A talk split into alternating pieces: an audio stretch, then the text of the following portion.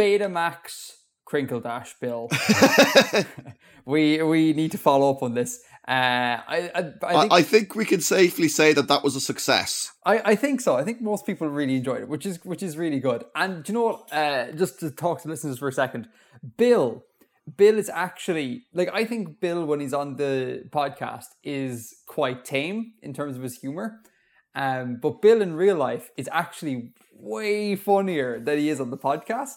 And yeah, no, man, you totally are. I don't know what it is. I think maybe you double down on being kind of like a bit intellectual on the show. Whereas when you go silly in real life, it's the funniest thing ever. And I'm really glad that the listeners got to hear a little bit of silly Bill. Because it just melts my heart. It's great. But the thing I want to bring up about this is that we got an email from Michael Moore, notable documentarian. Is that the word? who built a Betamax Crinkledash generator.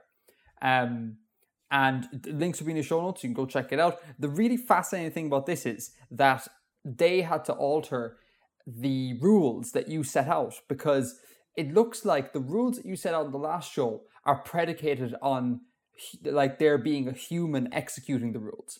As in, you need, like, human intuition to, like, be able to properly execute those rules. But if you just put those rules coldly into a simulator, into a generator, it spits out complete garbage. So, it was a really interesting challenge for Michael Moore, and I thought that was really fascinating. That it's not just a simple case of builds rules, give to computer, computer makes wonderful Betamax crinkle dashes. But yeah, yes. Well, they actually they gave the rules that they sent. Or sorry, they gave the rules that they built it on in the message they sent us. They did. Do you want to outline?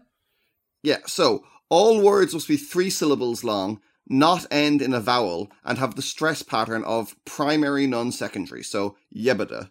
Mm-hmm. Benedict words must start with a B, a P, or a V, so all bilabials. Mm-hmm. Voiced bilabial plosive, voiceless bilabial plosive, and voiced bilabial fricative? Not bilabial. Mm-hmm.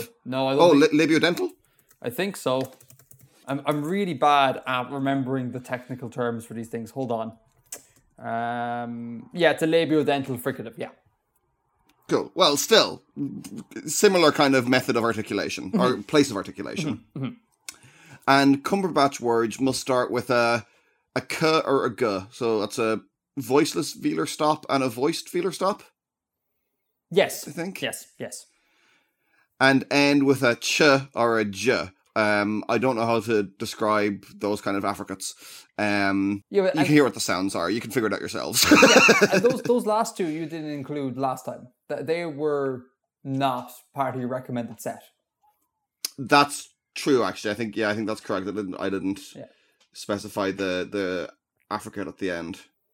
So yeah, because again, I messaged Michael and was like, why don't you just put in Bill's rules straight up? And apparently it threw back absolute garbage. And again, I think that's the fascinating thing here, that it's like, there is something special about humanness right now in terms of, like, technology, and you need a bit of humanness to execute this game correctly. And I thought that was really, really interesting. I like Petrocorp counterpoint though, because it satisfies 2 of my 3 rules if we bend the voicing of the first sound a little. Hit generate again. Business like Greenawalt. Well, isn't that a turn up for the books? Wait, business like Greenawalt. Well, Greenawalt. Let's see what that word means. Walt. That's shockingly close to my second name. Exactly. That's why that is a turnip for the books. It's just a surname. I don't think there's any non-proper noun meaning to it. Wow. Yeah. Greenawalt. That's crazy. And I'm quite business-like, Bill. I've always thought so. Yeah. Anyway, everyone should go check out the generator and go tweet at Michael Moore or something. Find him on the internet and tell him thanks, because I think it's really cool. It's always really cool when people feel compelled to make stuff for the show. I think it's class, And I love getting like creative projects from people. It's awesome. So go check it out. And if you want to play the parchment-like cogitate game, and impress your friends with how many different versions of permutate cloverleaf you can come up with, then you should really check out Michael's Vandermark Caffeinate Generator. Vandermark Caffeinate. Oh man, I don't know. Man, it was the one the last time. It was just the Betamax thing. The word Betamax just completely got to me. Like, it's just, I don't know what it was about the word Betamax. It was just great. Anyhow. Speaking of creative projects, listener made creative projects. A couple of people have been messaging me and being like, "Hey, is there any way that we can send stuff to you?" And like physical stuff. And I had talked ages and ages ago about getting a PO box. Now it turns out that getting a PO box is not financially viable. Like, it costs like some, I think it was like 300-400 euro a year to maintain this PO box. And I was like, that's a bit too much now. Like, I can't do that. Yeah. But there is an alternative option, and I've set this alternative option up. It's called like an address pal system. And what it is you... I was about to suggest that. Oh, were you? Oh, so you know what it is. So I think so. TLDR for the listeners is it's like a PO box, except it's you get people to send stuff to a separate address, like a hub sort of place, and then from that hub, they send you your packages, basically. I suppose, it's forwarded to you from there. Yeah, and I suppose it's a way of receiving mail anonymously without having to set up a PO box, which is kind of a good thing given the cost. So that is the thing that I've set up. If anyone wants to send stuff to us, feel free to do so. I'll leave all the details in the in the show notes. But just a warning: there is cost on both parts here. So you're going to have to pay, you dear listener, are going to have to pay for shipping the thing to the UK, because that's where the hub is. And then I'm going to have to pay to ship it from the UK to me, or to us rather. So if you've got like an ambition to send like a life-sized marble statue of Bill Polian, maybe think twice about that. I keep it to little small things. Just so no one breaks the bank, you know, like, this is kind of important.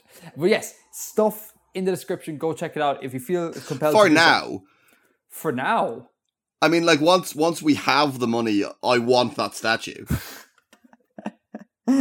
Bill, you can pay for the delivery of your marble statue. It's cool. I'll leave it to you. I've no intention of paying for a marble statue to show up. But yes, this address is in the description, and avail of it if you so desire. We'd love to hear from you. Yeah. Absolutely, that'd be great. Cool. Final point on my thing, on follow up for me, is voting systems. One last thing on voting systems. I don't want to make a big thing out of this because it's been, I think this is the third show where we've talked about voting systems. But there's a really interesting voting system that came up in the Reddit this month. And it's essentially money equaling votes. Which immediately is kind of bizarre for people. This came from Drosen Keep and E.Price. They kind of both independently came up with systems about this. The system basically is that money is literally a vote. And there's like a bit of maths that's applied to things to mitigate the power of the very wealthy. And it's really interesting. I'm going to leave the thread in the show notes. You should check it out. Again, I'm not an expert at this, so I don't actually know if this is a decent voting system or if it's interesting and terrible, or is it actually really good? I have no idea. But you should check it out in the show notes. It's very, very, very interesting. And following on from that, people created, again, it was one of the two, Drosen Keep or E dot price, created a similar sort of idea, like the money being equal to the amount of power, and set up like an alternative UN where how many delegates you have is based on your GDP, or is in part based on your GDP, and they ran spreadsheets on the thing, and it's just class. So links in the show notes, you should go check it out. It is wonderful, wonderful bit of mathematical nerdy world building. I love it. Yeah, that was E dot price. Yeah. It was great. So everyone should go check it out, have a read, and let them know in the subreddit what you think of it. I think it's just a beautiful piece of world building. And those, Bill, are my follow-up points. Excellent. Have you got anything on follow-up to do? I think that covers everything I wanted to talk about. Cool. Oh, no, actually, I want to talk a little bit about the underground astrology. Yes, go for it. There were a few interpretations of what that might be. I'm just going to run through them really quickly. Now, for those who might have missed the last show, what is a brief summary of what underground astrology was in terms of what you said last time? So, last episode, I say week every single time. God damn it. We have literally never made a weekly show. It has not happened at all in the history of Artifexian. Last episode, my writing returned us to the world of Handwavia, and it was someone describing encounters with a group of people known as the Bini. Mm-hmm. And they mentioned that the Bini possess a craft called underground astrology. Mm-hmm. They didn't know, the author didn't know what this craft was, but it's something that they have heard being spoken of. And I left that open, and there's some very creative interpretations of what it might be. So the first one here was Joss and Keep again, suggested that it's divination based on reading bioluminescent organisms in underground pools. Which I think is a very cool idea. It's a very, very neat idea. I'm yes. Can you give any sort of hint as to whether or not that's the correct? Is it on the correct path? I'll cover all this at the end when I've done my roundup. Okay. Then Aster the Dragon suggested that it might be gem-based witchcraft, in that gems come from underground. And there are some crystals and minerals that react differently in different kinds of light. And that maybe there was some kind of magical system building on that. Jeez, that's a leap. God, I would have never gone down that road. That's really interesting. Yeah, that's really good. Yeah. And I do love Steven Universe. So that would be an appropriate one for me. You know what I need to do? I need to watch Steven Universe. Can one watch Steven Universe in German? Is that a thing? Is Steven Universe on Netflix? The first season is on Irish Netflix. Yeah, I think it's in English. It may also be in German. Okay. Because at the moment, I am watching any TV program that's not like a combined viewing, like myself and the Captain together. I'm attempting to watch it in German. I've been watching The Unbreakable Kimmy Schmidt, or whatever it's called, in German. So if Steven Universe is available in German, I might give that a crack. Cool. Anywho, we can have a chat about viewing orders and stuff at another time. Wait, hang on. But not to get on a big tangent here, is Steven Universe one of those things where it's all out of chronology? No, not at all. Okay, because that drives me mad. It's just daft. The first few episodes aren't necessarily the strongest ones to start on. It had a little bit of a rocky start, some fans think. Oh, yeah, but again, I've said this before, coming from the Trek world, where you can sit through several seasons of nonsense before it gets good, a couple of episodes are not a problem at all for me. And the episodes are 10 minutes long, so... See, do you know what? That would be a problem for me, because I feel like, I don't know, if I'm going to sit down and watch a thing, I want it to be long. Like, so, very often when I'm watching cartoons and they're 20 minutes long, I'm kind of like, I don't feel satisfied. And I realise you can watch another one, but I don't feel satisfied in the sense, like, the arcs don't feel big enough to make any sort of dramatic effect on me, to have any sort of dramatic effect on me. They're just these tiny, small little arcs. But anyhow, we're getting sidetracked. We're already getting sidetracked. Tell me more about underground astrology. Vulcan Trekkie suggested that it was based on half-remembered legends of the stars and their movements from a time that the Bini lived above ground. That's class. Yes, but the Bini, in fact, do live above ground normally. Oh, okay, okay. Because I like that because it has... It's like Game of Thrones-esque, where it's very kind of like realistic, do you know? Like there's a bit of like fantasy to it, but like it's quite realistic. I really enjoy that one. I like Vulcan Trekky's suggestion. And then finally, there's... well, this was suggested by Death by Manga, but Joss and Keep actually suggested something similar as well. That it's divination based on earthquakes or shifts in the vibration of the earth. But so you're predicting earthquakes. But how is that linked to astrology? That it could be a weak translation, and that it's still used as a kind of as a similar sort of method of divination. Okay. Cool. So that was suggested by both Death by Manga and Joss and Keep. Actually, you can read that there. So they feel the shakes in the earth, read cracks in the ground, and predict cave-ins. It's that kind of thing. So tell us, Bill, is anyone close? No one was correct. But that last point about the vibration of the earth is close in some ways. Oh, on a scale of 1 to 10, like 1 being way off and 10 being your exact thing, how close are they?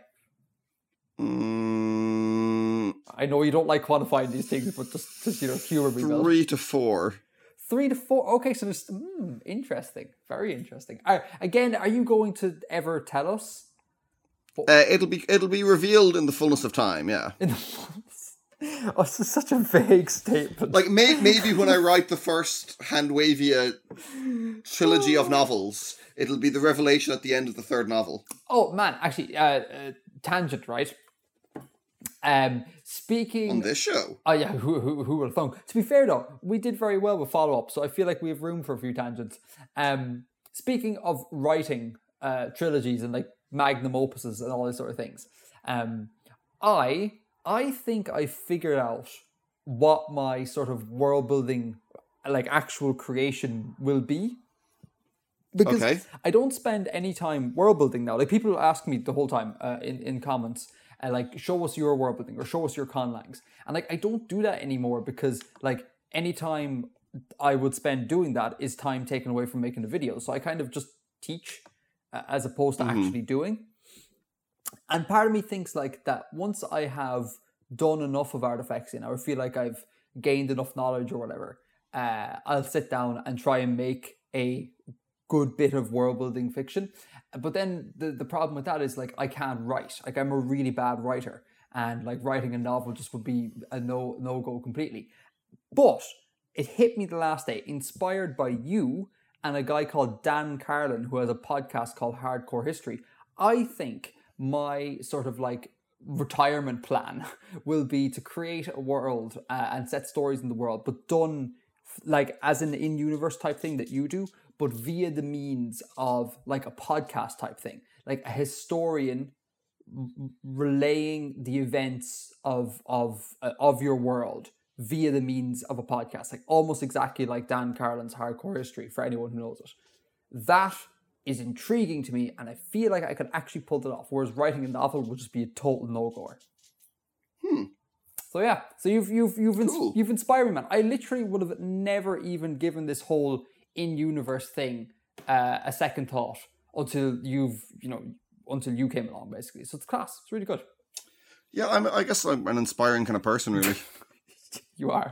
We all aim to be more like Bill. And if you don't, you should. But yeah, so how do we get here? We went... what were we talking about? I said that I might reveal what underground astrology is as the climax of the first Handwavia trilogy. In the fullness of time. Stay tuned, listeners. Anything else to add, or should we crack into some flag corner? Let's crack. Okay, so Fly Corner. I am seriously enjoying the way Fly Corner is going, in that people are leaving suggestions for us. Mm-hmm. Because this is cool, because this means that I at least get exposed to flags that I may not necessarily have thought of before. Like, I have the, whatever, dozen or so terrible flags that I consider to be my canonical terrible flags. But it's good to have that expanded. So please, please, please do write into us with truly terrible flags. It would be much, much appreciated. So we have two this month. We have one from a Jonathan Fulcini and one from a Will Crocker, who sounds like he's straight out of A Knight's Tale, which is class. So from the one from Jonathan Fulcini is a flag from Uruguay, and specifically the one from the Departamento de Treinta y Tres, I think is what it's called. So get it up there, Bill, and let me know what you think. I don't strongly dislike it. Do you know what, man? I actually don't strongly dislike it either. It's not good, but I don't hate it. I don't hate it at all. It looks very Grecian to me. I don't know if that's... Yeah, no, because like the left side looks very much like Greece, and the right side kind of has a Cyprus sort of vibe to it. So it looks very Mediterranean to me. But for the listeners, this is a regular rectangular flag. It's divided into two halves. On the hoist... Is it the... Yeah, it's the hoist, isn't it? The left side. Yes. Yeah. On the hoist, we have a white and blue stripy field. Alternating mm-hmm. white. Alternating wavy lines of blue and white. Yeah, alternating wavy lines of blue and white. On the fly side of the flag, it is white with half a sort of wavy type star centered on the center of the flag, but it's like it's cut in half. It's like half a star placed on the center, and it's sort of this weird, like olivey, mustardy sort of yellow. It's a very subdued yellow. And then in the center we have a white circle with a grey dove and a rose. I'm assuming a red rose wrapping around an arc from about like 2 o'clock to like 6 o'clock. And that's the flag, and it's not bad. It's not good. It's not good at all. And I feel like the stripy, the blue and white stripes could have made one good flag. The white and yellow, the white background with the yellow star could have made another good flag. And as always, the seal, I think, is just superfluous to requirements. And I don't know why people insist on having seals and flags. But like, I give it like a 4 out of 10, maybe 4 out of 12. Sorry. Yeah, no, I don't think it's the worst. Like, it is a little bit on the busy side, and there's maybe one too many colours, because in the centre, in that seal in the centre, there are three colours. There's the sort of grey dove, the red of the flower, and the green of the stem. And that overcomplicates things a bit. But that's, I mean, I think that's a little bit of a nitpick. Yeah. Bill...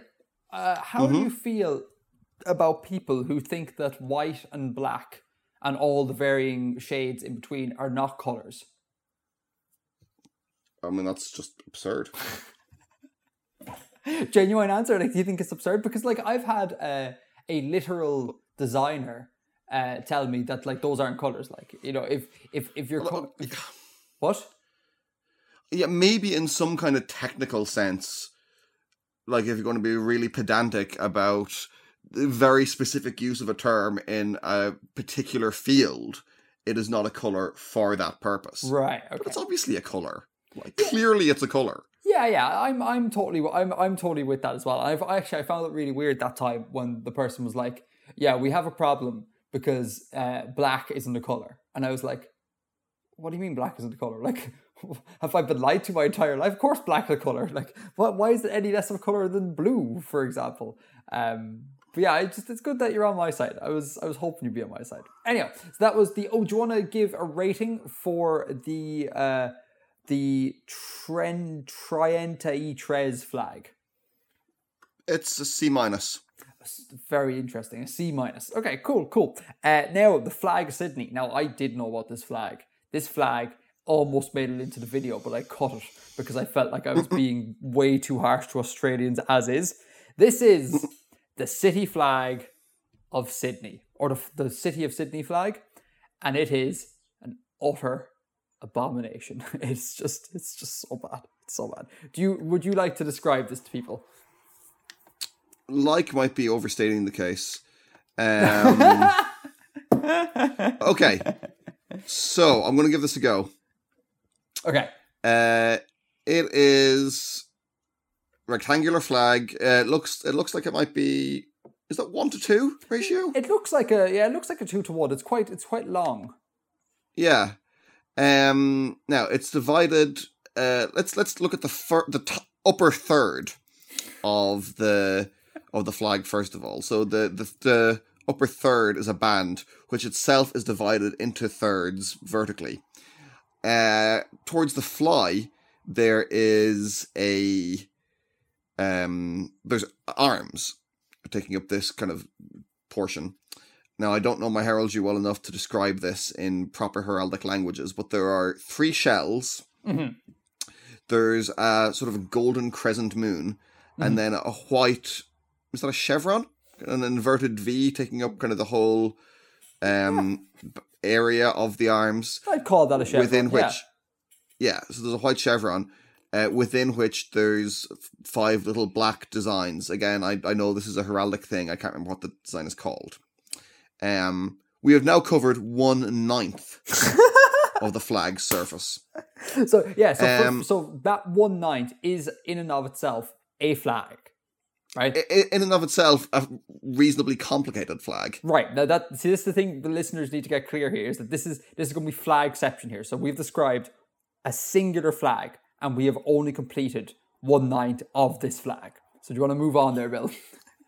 Okay, moving on. We have in the middle third of the upper third a white field with a red cross in it. So a kind of like a flag of St. George.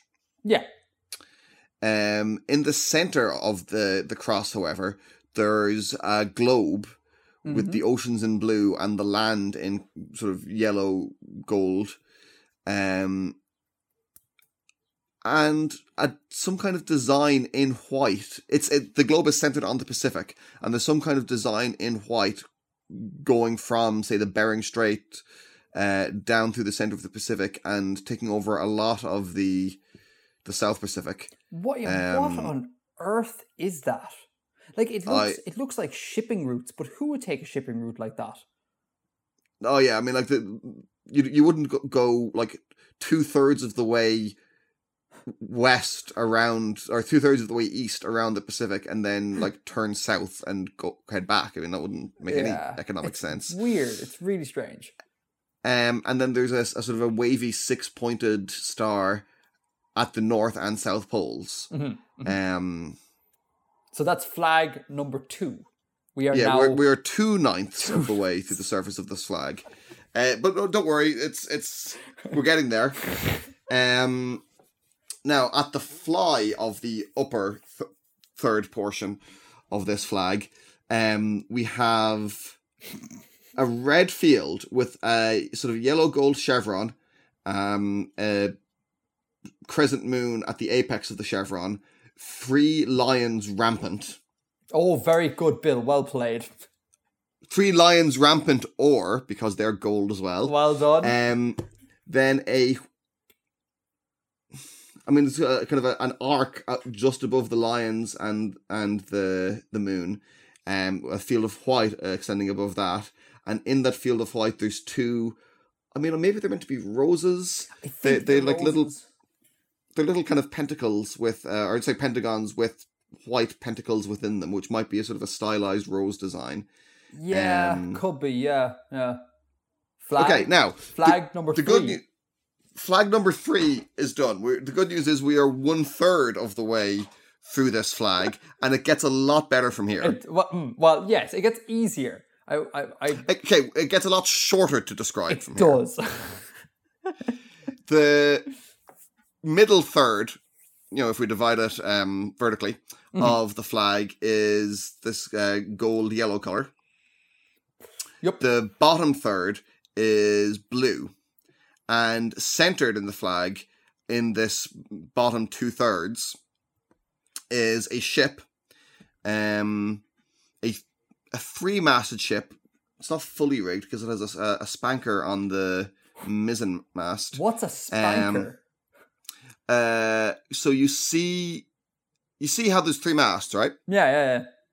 And the first two each have two full sails. Mm.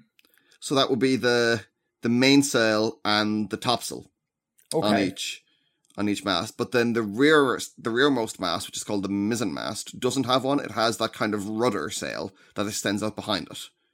Okay. That's called a spanker. Okay, so that sail is called the spanker. That sail is... I'm pretty sure it's called the spanker. I'm a little bit rusty on my parts of the ship. I'm just going to check that, make sure that's correct. Spanker sail. Yes. Okay, cool. Yes, it's a gaff-rigged fore and aft sail set from and aft of the aftmost mast. Yeah, correct. Shipping, like heraldry, full of terms that are really, really opaque. Full of terms. And this ship is done in a fair bit of detail. Mm. You could see, I guess those are gun ports near the top. You could see the rudder. You could see some of the rigging. And each of the masts is topped by a pennant of St. George.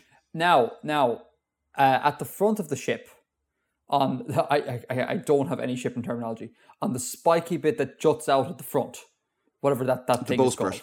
What? The bowsprit.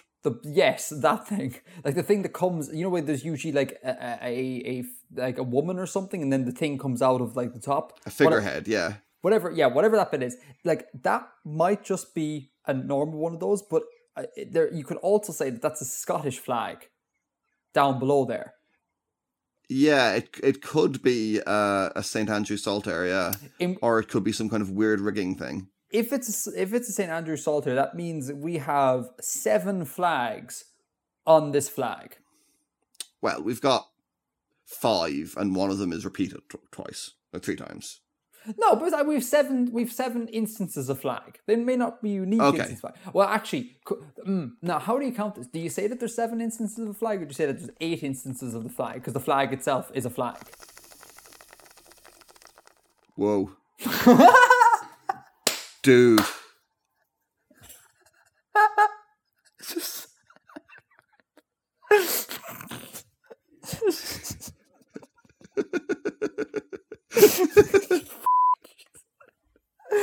I realised you had a late night last night, man, but I didn't expect your brain just to go, no, I'm out. I'm done. Oh, that's bad. In post, can you, like, edit in, like, a bong rip sound there? A bong rip? What is a bong rip? Like, when you take a rip from a bong, it's a drugs thing. I was trying to be... Is that the actual terminology, or are you being like an old person? I mean, probably not anymore. I mean, like I'm probably getting this from like early 90s ska music or something. So well, I mean, the videos here are biggest bong rip ever, 2017. So at least it was in use in 2017. Man, yeah, there we go. I fear getting old and like making faux pas of like, you know. Oh, did you hear? I was listening to a podcast, right, and they were like. No, actually, you know what? I'm not tangent. I'm not going to do it. Right. The listeners. The Sydney flag is clearly shit, right. It's awful, right. And I'm sorry, people from Australia. It's the worst. But if you really, really want to go deep on terrible Australian vexillology, just look up any city flag from Australia. They're on Wikipedia. I'll leave the links in the show notes, and they're all. Crap. Like they're all just Jesus. They're just the worst collection of like one of the worst, and I should have put this in the actual video aside from Adelaide is the city of Launceston.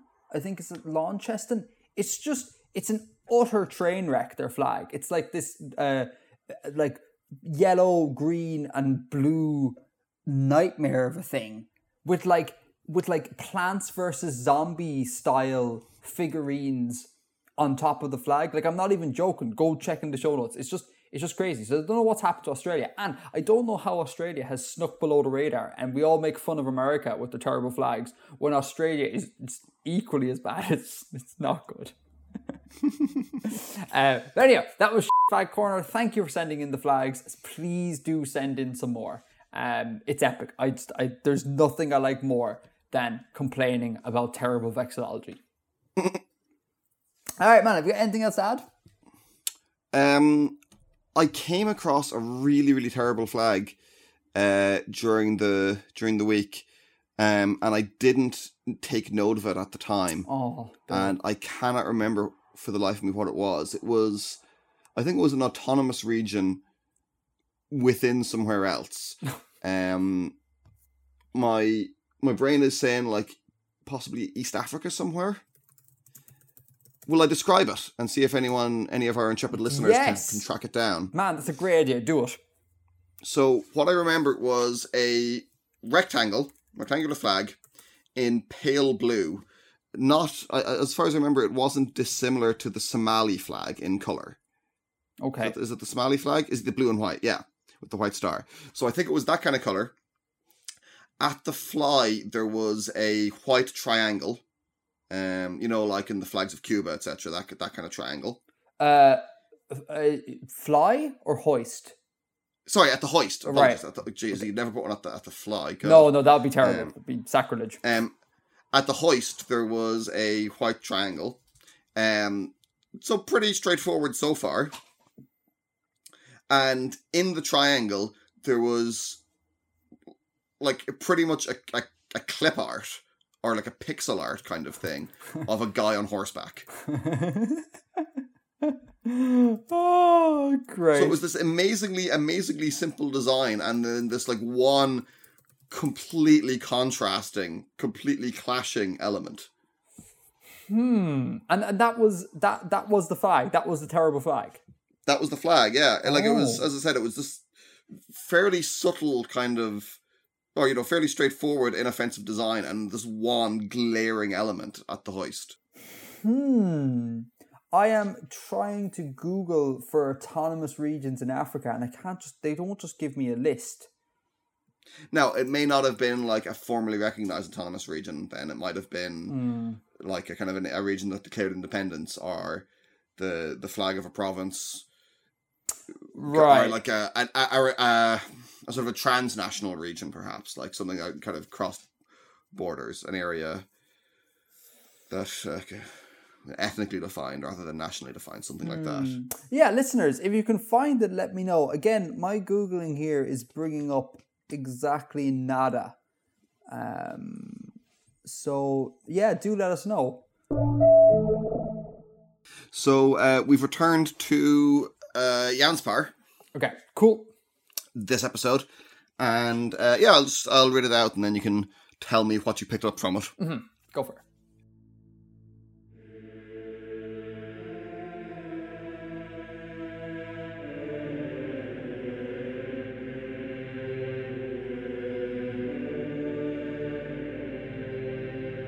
What do the moon and followers signify? That symbolism is disputed by the cultures of Janspar. In the frozen highlands of Iame, the land of sunless days and ancient glaciers, they see the moon and the followers as a great beast of prey pursued by hunters.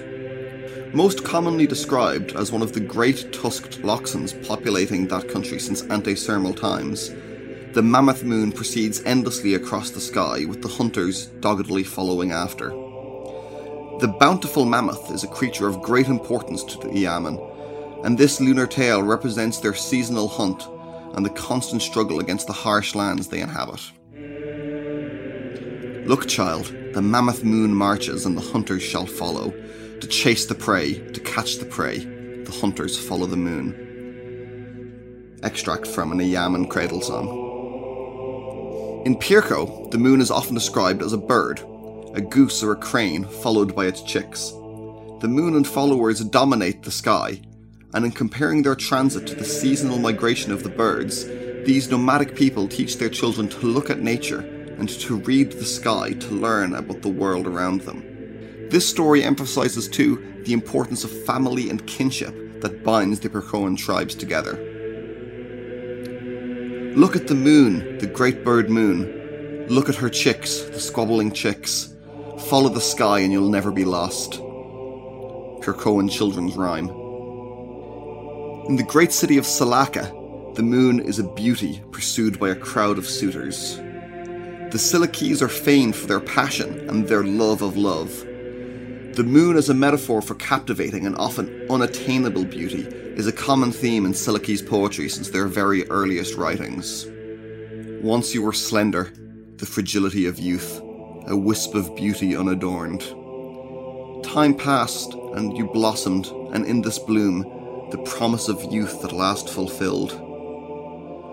Time will pass and you will wane, yet in weakening days your beauty remains, lesser but no less lovely. Silki's love poem, circa early Aor 1300. To the brutal and warlike people of Central Oisindo, the moon is a mighty general, and the followers are its retinue marching to battle. The moon is a symbol of courage and perseverance, conquering forever in its passage across the sky, never ceasing in its campaign. The greatest warlords of this land fly banners with lunar motifs, drawing their armies to their wake as surely as the followers troop loyally behind the moon. The Lord of Stromono is proclaimed as conqueror, witnessed this day by the assembled priestly caste of the provinces and holdings. The lunar banner shall fly above his army, and command will be granted to him by all assembled lords and generals of the Sieth Conference. The Proclamation of Supremacy of Stromono, Sieth Conference, Aor 1540. These four examples show how the same part of Janspar may be seen by diverse people and interpreted according to their own beliefs and needs. Creation is a text, and as with scripture or poetry, many meanings may be drawn from the contents of that text. This is fundamental to the study of theology. Lecture notes, Luon Theological College.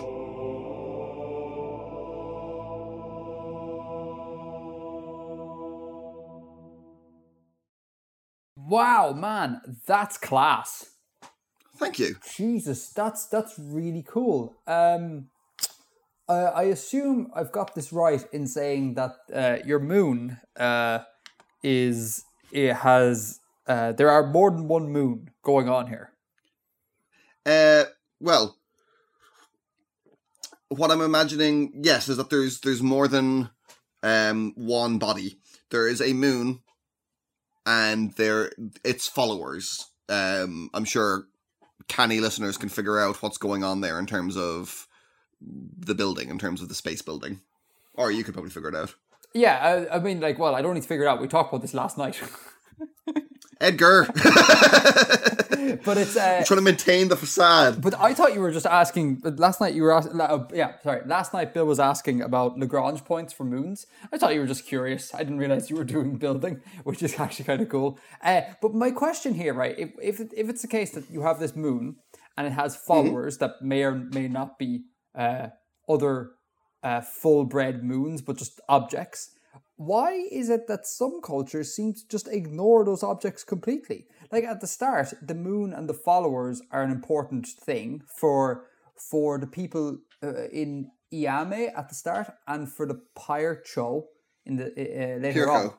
Right, later on. But then at the end, it's just kind of like the moon is like it symbolizes like courage and all this sort of stuff, and there's no mention made at all of the minor objects.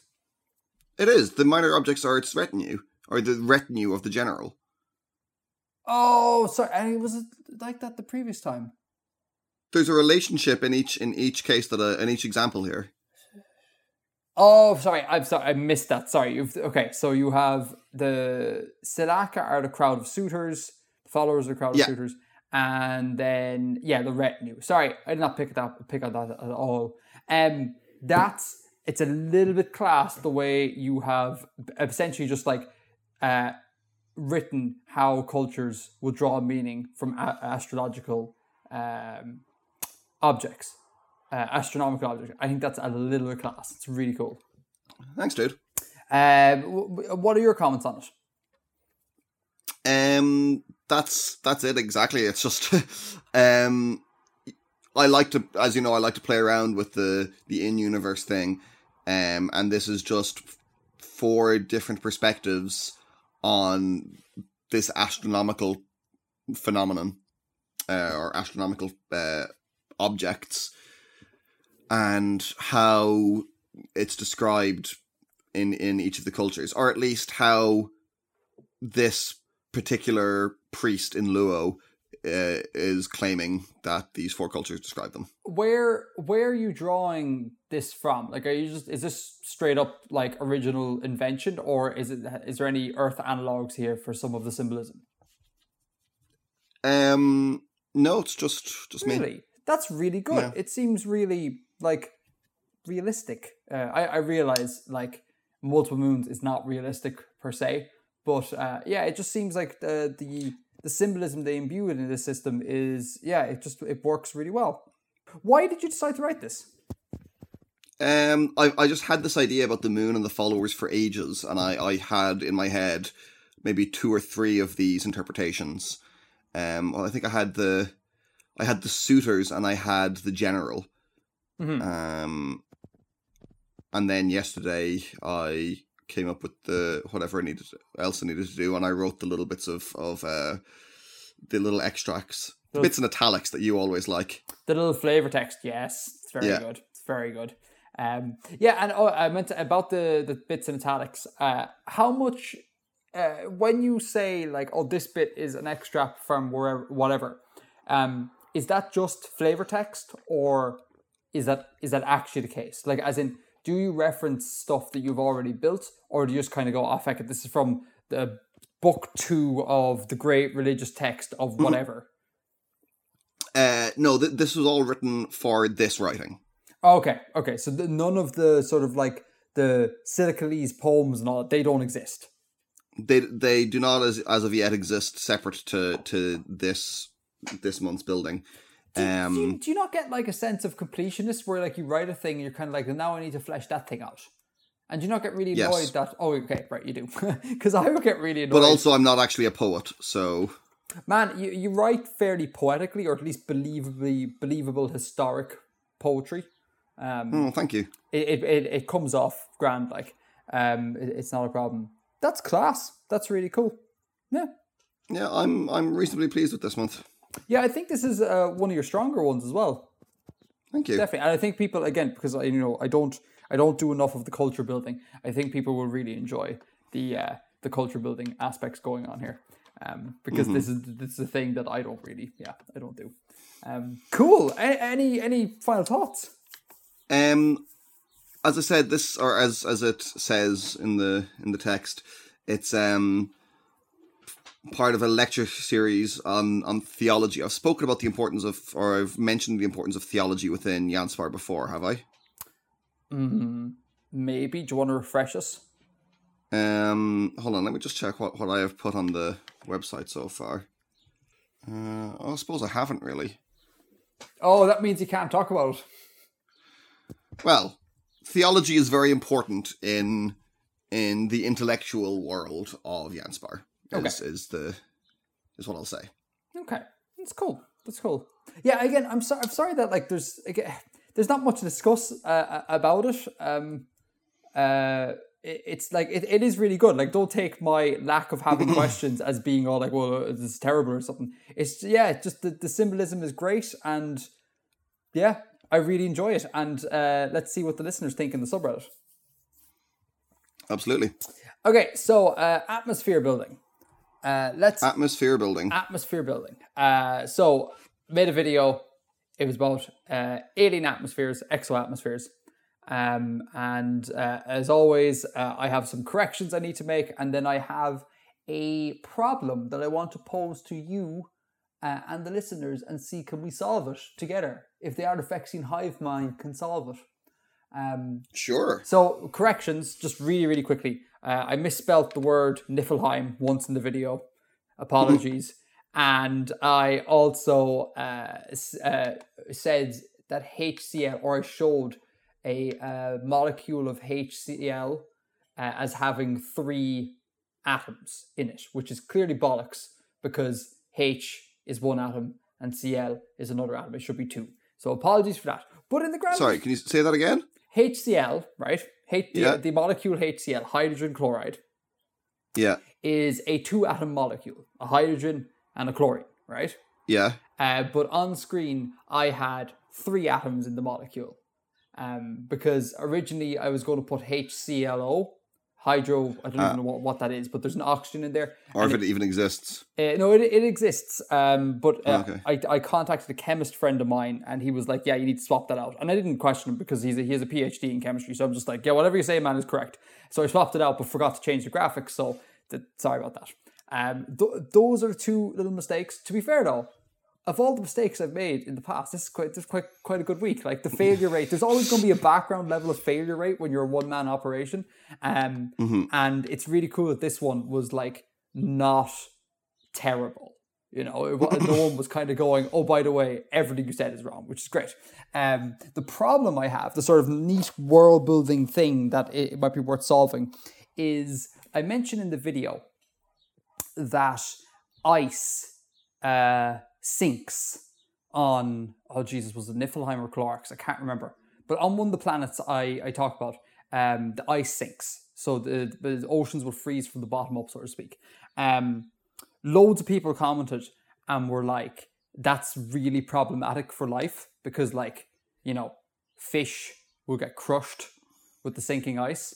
Where do fish go when the lakes and oceans are frozen and all sort of jazz? I have thoughts and ideas about this, but I wanted to pass it over to you. What do you think? How would you solve this world-building conundrum of sinking ice? Of sinking. Let's assume your planet has to have this mechanic of ice being heavier than its liquid form. How do you not kill all your marine life? My question would be about the thermodynamics of a liquid like that. Would you have sinking ice? Because why would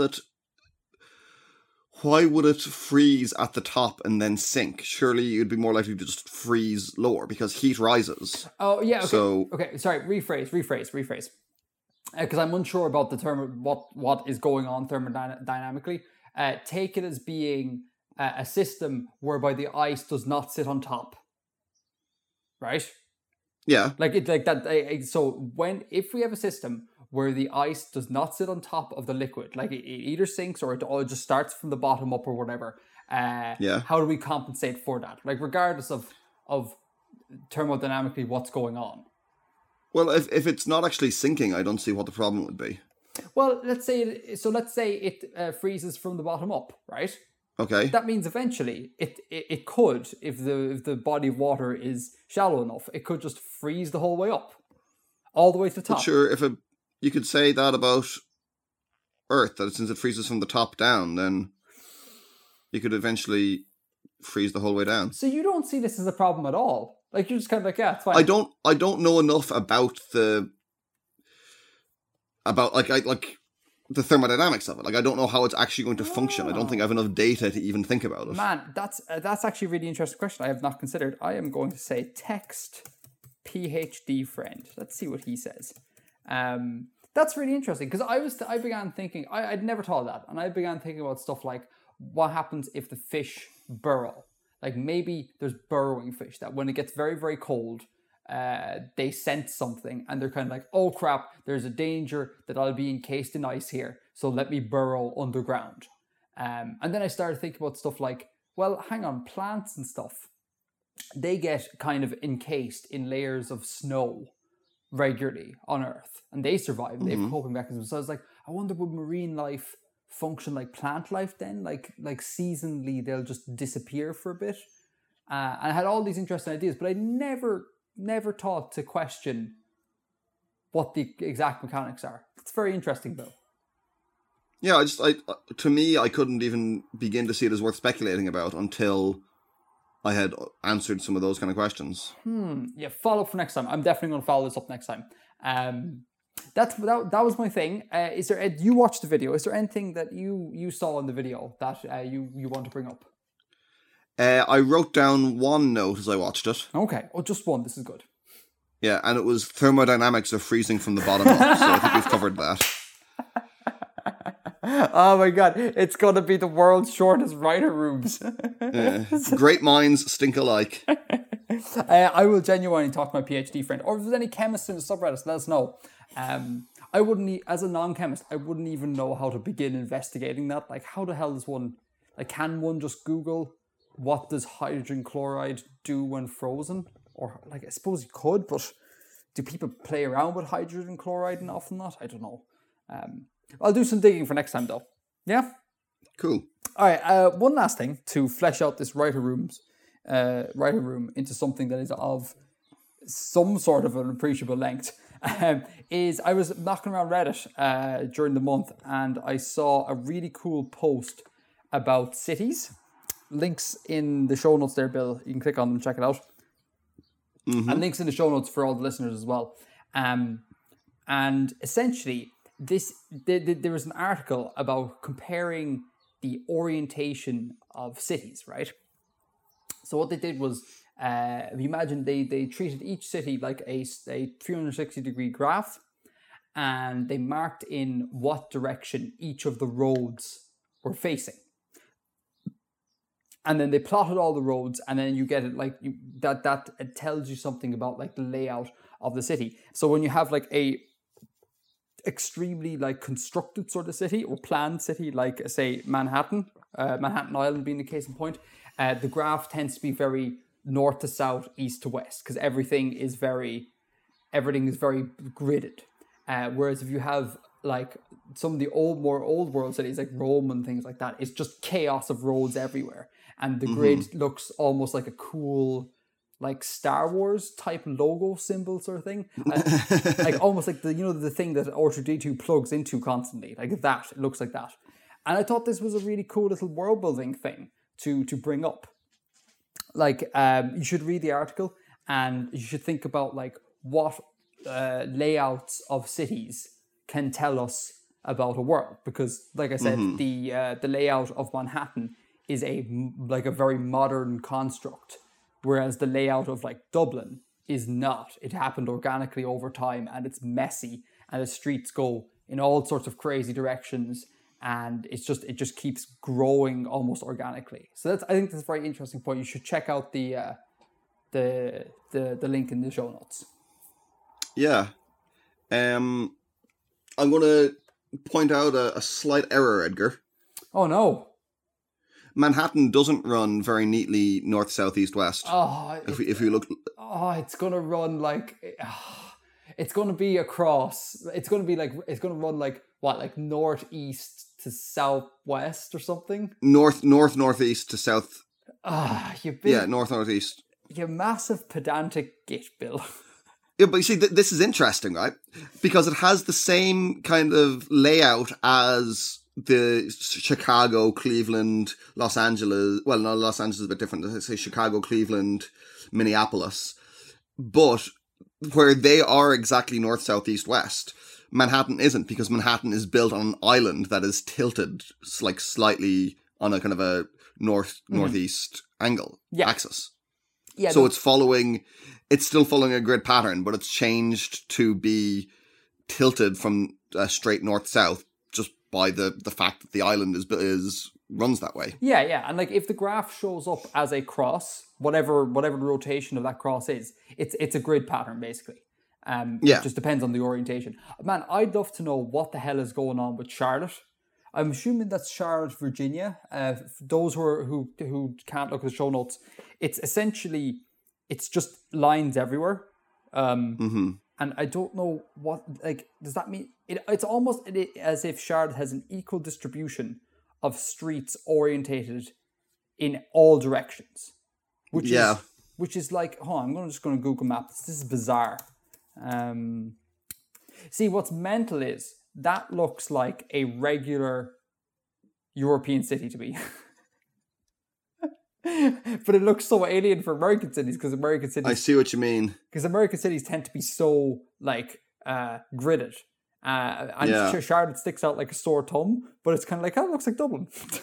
And it was funny in the Reddit comments for this article, like Americans, maybe Canadians as well, but like North Americans were losing it over what European cities were doing. They're kind of like, how do you find your way around? How can anyone live in this chaos? And I remember thinking like, but it's not chaos. Like you just know where to go. Like, what's wrong? Yeah. And also like the idea that none of our cities has street signs as well. That doesn't make it any worse for us. We just all know where to go, which is bizarre.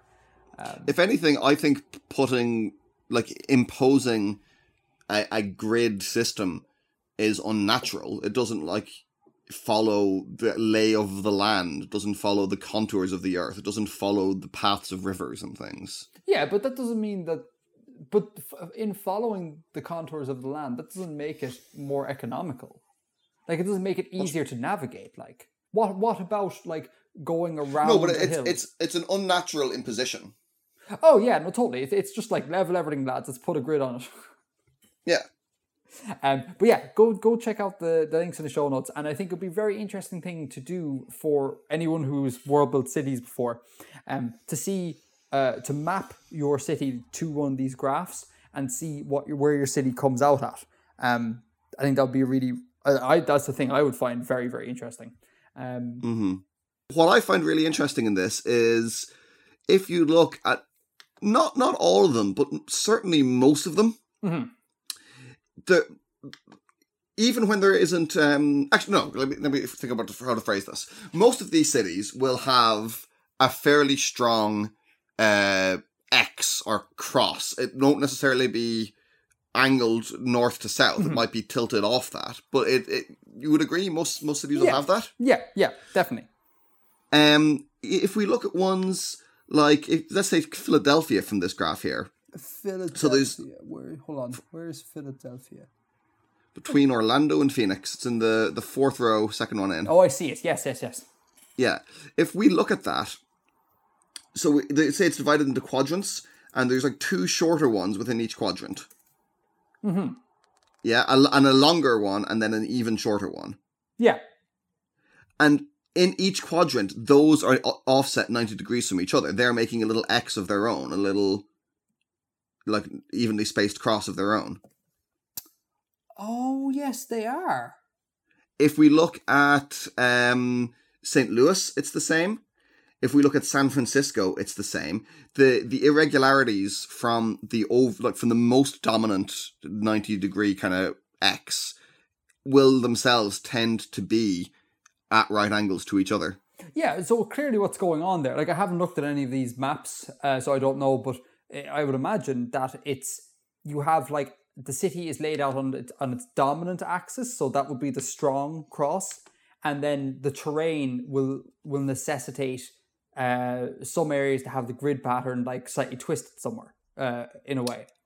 Yeah, that's. But if we look even at the European ones or the world ones that he links at the bottom of the original post here, it even happens in world cities, like non-American cities that wouldn't have the same kind of layout. If we look at Paris, for example, which is the first one in the fourth row down, that it's a lot less obvious, but you can see that there is a pattern there that it does tend to... Yeah, but man, at the same time, sure, look at like, do you class Berlin as being following that pattern? To an extent, yeah. Okay. Because there's a 90-degree rotational symmetry to it. And I think that's kind of neat. Melbourne is quite strong. I suppose that would be quite a modern planned city. Rome, not really. But I think just what's interesting about that is it seems to suggest that roads tend to meet at right angles to each other. That would be what I would take away from it. Let me have a quick look. Let me have a quick Google at Berlin. FYI, I appreciate that it's linked. The international cities are linked in the same article, but I put in two different show notes for people. It might be easier. Let's see. Okay, now let me look at Berlin.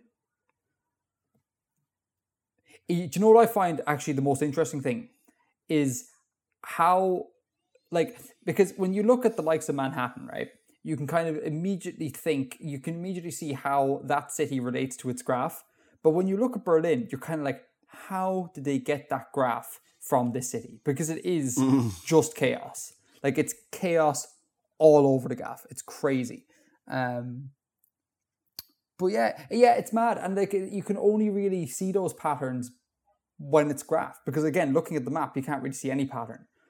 Yeah. I guess you're right about the roads meeting at 90-degree angles for the most part. Yeah. Any other points? No. Go check it out. Fun experiment. Apply it to your world. Apply it to your cities. See what you come out. And post the results in the subreddit. We'd love to see. I went to a number of places. I went to Edinburgh. Oh, very good. Beautiful city. And then I went to York. Another beautiful city. And then I went to London. A less beautiful city, but 2 out of 3 is all right. It has many beautiful areas. There's a bit too much of it to be consistently beautiful. Yeah, that's fair. For anyone who doesn't live in England, Edinburgh is a city in Scotland. I'm pretty sure everyone knows this, but York, won't be that renowned. It's a city in northern England, and London is obviously London. Mm-hmm. Cool. I take it this is going to see brother, going to see old college friends, going to some museums. Yeah, largely. Oh boy, museum talk, here we go. Well, I actually didn't do that much museum compared to what I usually would. Okay. Because by the time I got to London, I had been on the go for nearly a week, and I was just really tired. So I didn't really have that much energy and stamina to go around a museum for hours on end. Jesus, hours in a museum, Bill. Holy shit. What?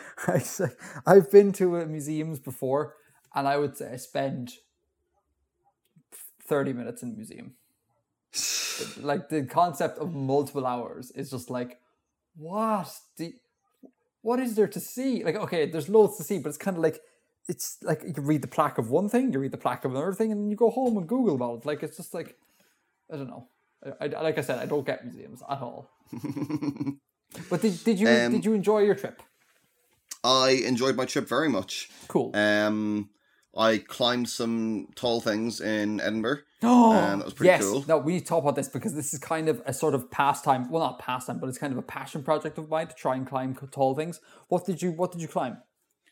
I climbed Arthur's Seat, which is an extinct volcano, like pretty much in the middle of Edinburgh. Shut up.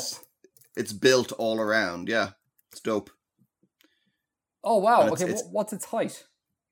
I don't know. Okay, Googling. Hold on. It's like 15, 20 minutes to get up it. Okay, so I believe... Okay, so Arthur's Seat is 251 meters, so it's a quarter of a kilometer. Someone's going to need to convert that into miles for American people, I don't know. Just to brag a little bit, the tallest I have ever climbed is Bukhan San in Seoul, and that's just shy of 900 meters, which is pretty cool. Heck. Yeah. Now actually that's no. Is that from? Were you starting at sea level? Yeah. You see, I don't know. All I'm doing is I'm looking at what is the height of Bukhan San, but immediately I met with problems like the sea level thing, and also. We didn't climb... I don't know if we climbed the tallest peak on the thing. Because there's different peaks you can climb. So maybe... Let's make it a bit more conservative and say maybe 700 meters. Something like that, perhaps. Okay. But that was fun. And every time we go anywhere, I'm always kind of like, can we climb a really big thing? Like when I was in Colorado, I was kind of like, can I go climb the Continental Divide, please? But what's the Continental Divide? It's the Rockies. It's just outside Denver. You've got a huge like mountain range, and you can go climb the things, but it's not a good idea to do so. I don't think, anyways, or at least that's why I didn't pursue it an awful lot when I was there. Because when you're in Colorado, you're already way above sea level as is, and then you climb more mountains, and I'm kind of like, oh, this isn't just a fun jaunt up some mountains. This is a serious activity, and I was kind of like, yeah, maybe not. Wait for next time. But that's cool, man. Arthur's Seat, deadly buds. And I did another hill called Calton Hill, which has a load of dope stuff on top of it. It's got a half-finished Greek temple. In Edinburgh? Yeah. What? And it has, there's bits of, like, old castles there. There's the Scottish Observatory. There's a monument to, or a memorial to Lord Nelson, which is like a tower built on top of Calton Hill. And I think there's a pretty good view from the top of it. But I was really exhausted, and I'd already climbed the hill and just didn't feel like climbing another stairs. Although I usually like to go up spires of cathedrals and things, just I wasn't in the mood that day. And I saw something exceedingly cool. I'll get the photos here so I can describe it properly. You saw no dragon. I swore I would not talk about that. Where are we? Yeah, so there's a stone pillar on Calton Hill, and it's a little bit away from the other things on the hill. And it's a cairn that was built by the keepers of the vigil for Scottish Parliament. Okay.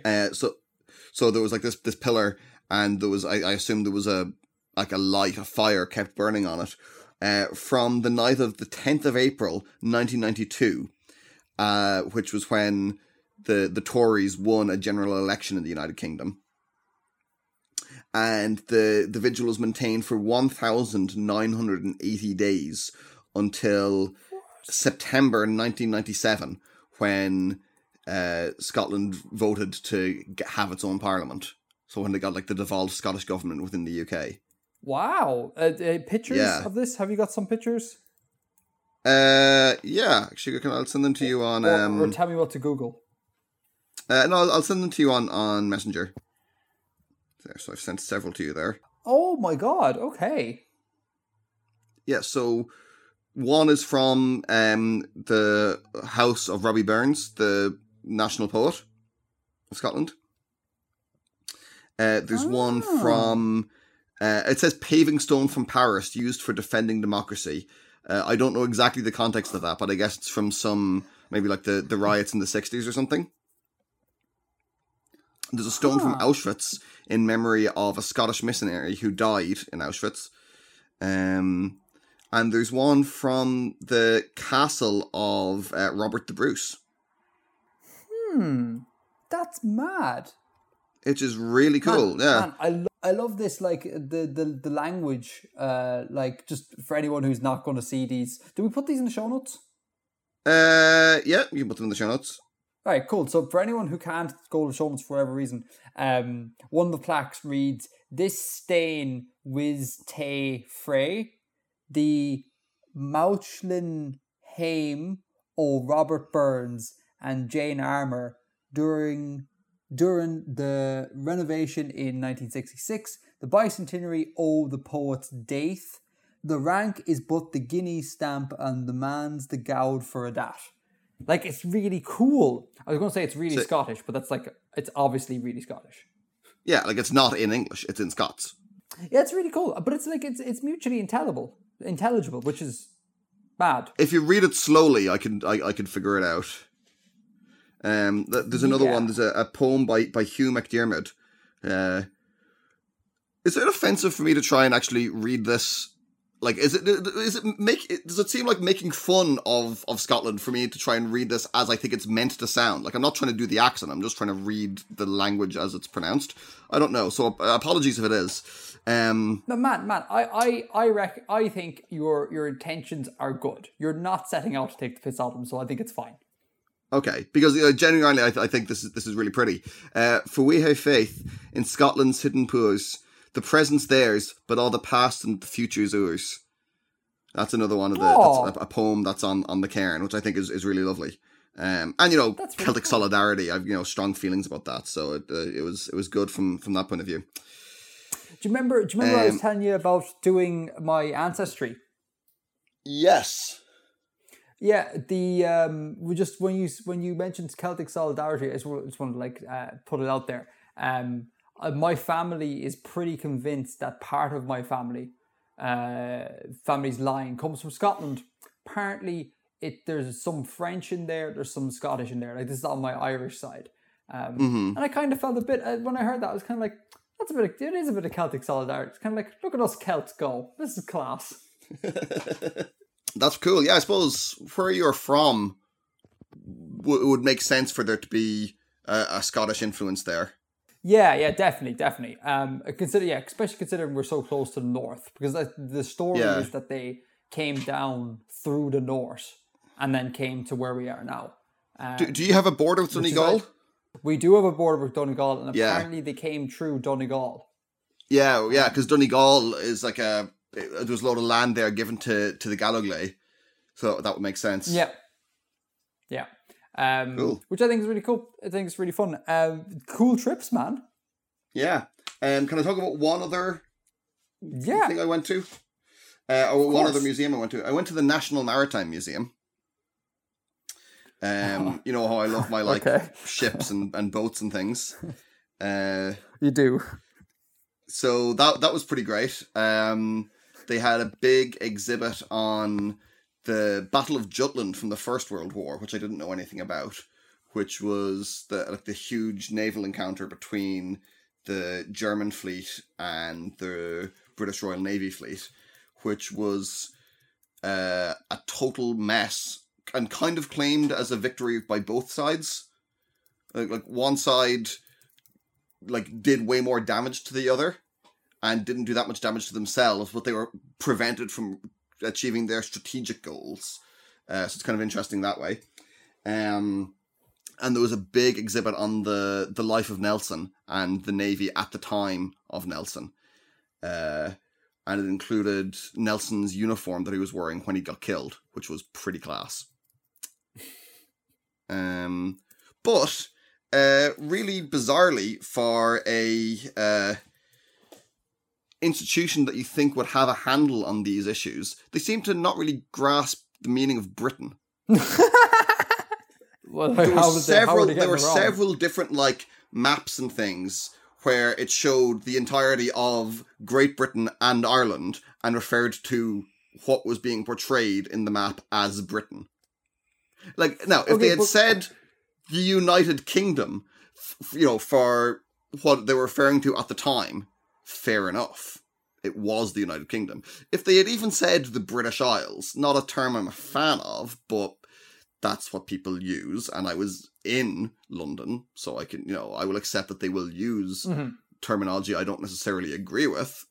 Fair enough. But no, it was the island of Britain and the island of Ireland being referred to as Britain. So hang on now, but Britain is just the island, yeah? Great Britain is the island, yeah. Now, is there a difference between Great Britain and Britain? Not really. Okay, right, okay. So that's a bit of a... And it was, has it always been the case that Great Britain was the island? Like there was never I don't know when they started using that name. I think it started being used in the 1600s. Okay. Yeah, Jesus, that's a bit mad that they don't understand these things. That's pretty weird.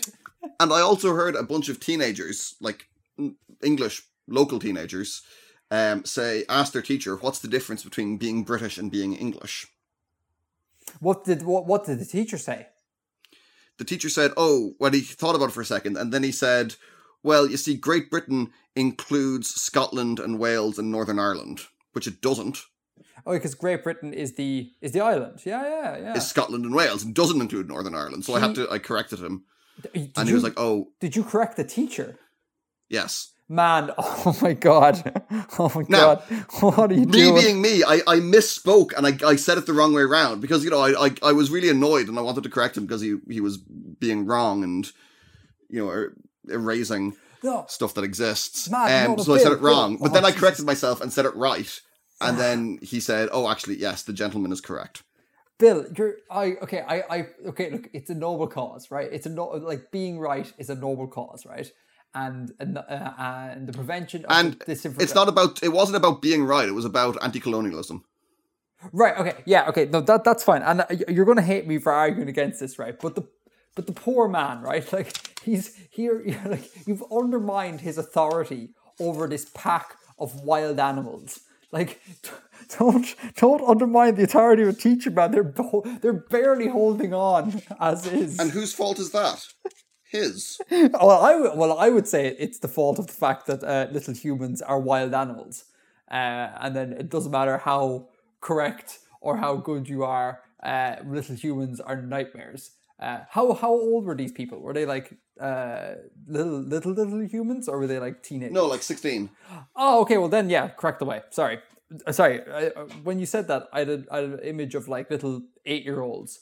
Oh no, teenagers. I missed the word teenager. Okay, you're right. Okay, correct the way. It's all good.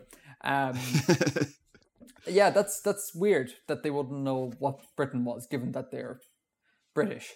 And it also makes me. I always wondered why the hell did C.G.B. Grey's the United Kingdom Explained video, his first video, do so well? Because I was kind of like, what is it about this video that garnered him however many millions of views?